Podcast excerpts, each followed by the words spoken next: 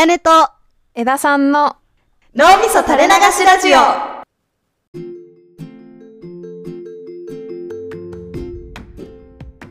こんにちは、やねです。こんにちは、枝さんです。今日はですね、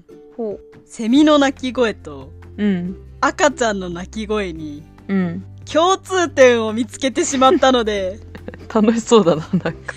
紹介したいと思います何？共通点？そう、皆さん夏になるとね、セミの鳴き声よく聞くと思うんですけど、はい、聞きます。私もですね、夏に大学に行こうと登校していた時に、なんかちょっと森の茂みみたいなところを通って行ってたんですよ。はいはい。でその時にもうすごいセミが鳴いてて、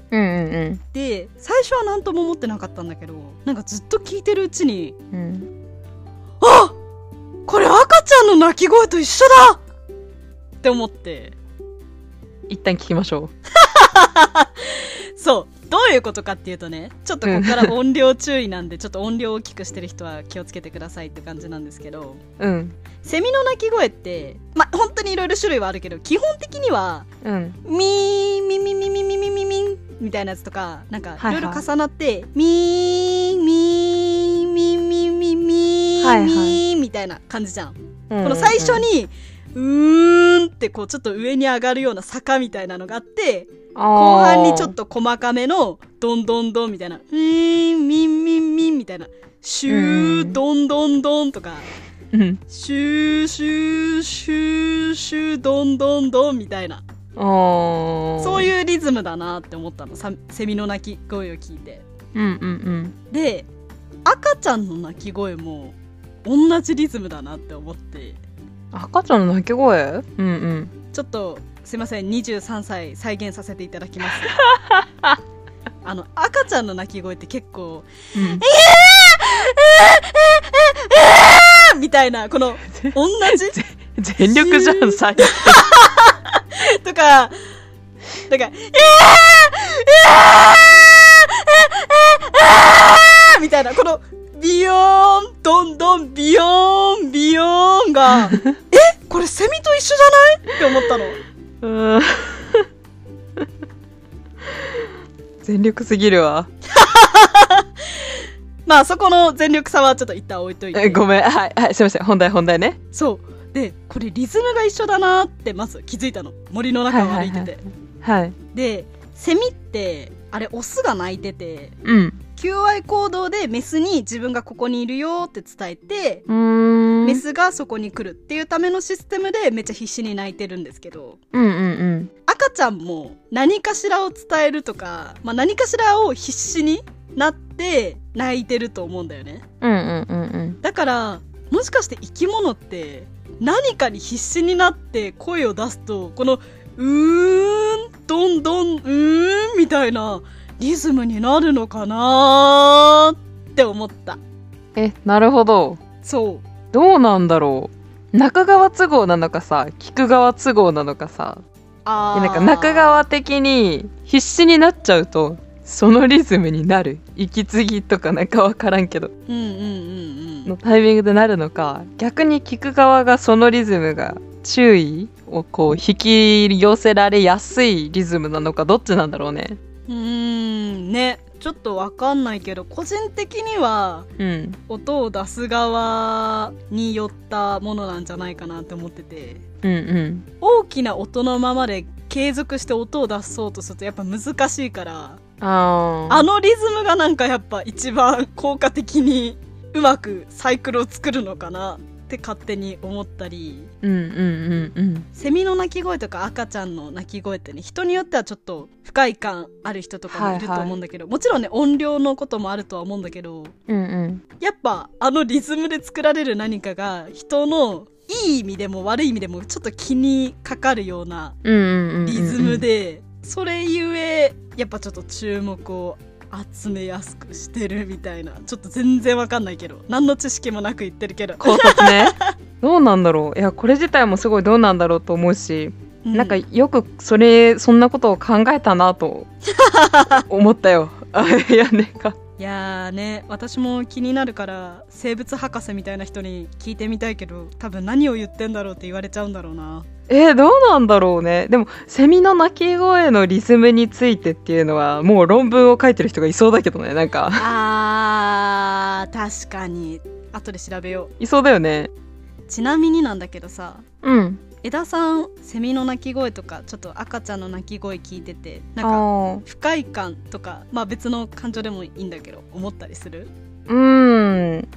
通になんか音が大きいからそこに対しての気になりはあると思うけど、特に自分がイライラしてるとか疲れてる時とかだったら。でもあんまりなんかどうだろうね、そんなには気にならないかな。赤ちゃんとかはもうなんか仮に音が大きくて本能的な不快感を感じたとしても、いや赤ちゃんが泣いてるんだなって思って収まるよね。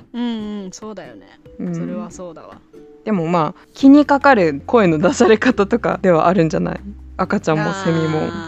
よく言うのはね、なんか鼻にかけた声とか、結構腹立つとか、赤ちゃんに限らずその反抗期の子供とかが鼻にかける感じ、なんかいやだみたいなこの感じ結構聞いてて疲れるとかいう人もまあいるっちゃいる気はするね。独特の音の感じね。そう、なんかみたいなわかる？反抗期の子供とかがよくこういう感じな気するんだけど、なんかやっぱそういうのってあるよね。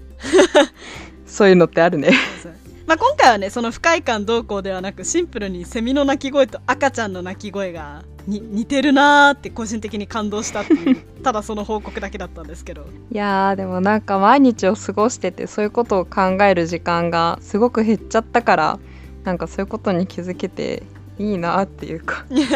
大事だなって思ったよ。いや嬉しいわ、こんなくだらないこと考えてるのに評価していただけて。やっぱ大学生と社会人になってこのラジオを始めてちょうどすれ違い期間が今あるわけだけど、なんかもっといろんなことを余裕持って考えられてたのにゆとりがなくなるなーって思っちゃう。いやでもこれ個人的に思ってることでさ、何もまだ社会人になってないから周囲の人々を見ての憶測だけど、社会人になるとそれこそ学校に通ってた時みたいに朝から夜夕方ぐらいまでずっと同じ場所に行って、同じようなことしてそれを週5日って続けてるわけだから、どうしても生活の軸として仕事会社ってものがでかくなってくるし、こういうふざけたことを考えるようなゆとりの思考っていうのかな、を保とうとするとかなり必死になって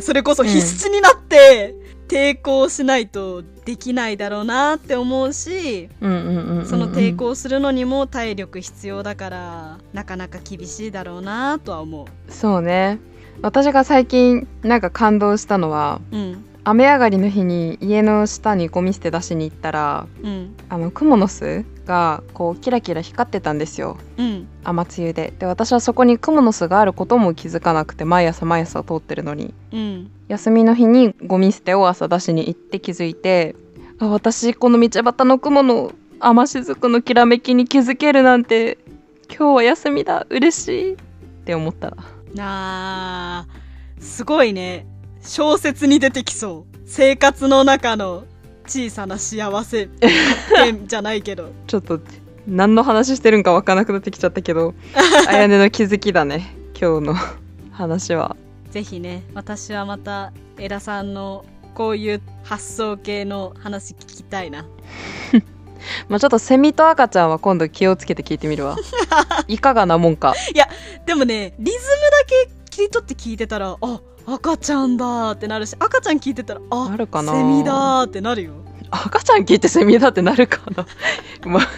そうやっておっしゃるならばちょっといかがなものか今度聞いてみますわ。ぜひこれはねちょっと一回リズムに注目してちょっと聞いてみてほしい。リズムね、まあ、リズムの視点はなかったからな。わかりました、ぜひリスナーの皆様も注目して聞いてみてください。はい。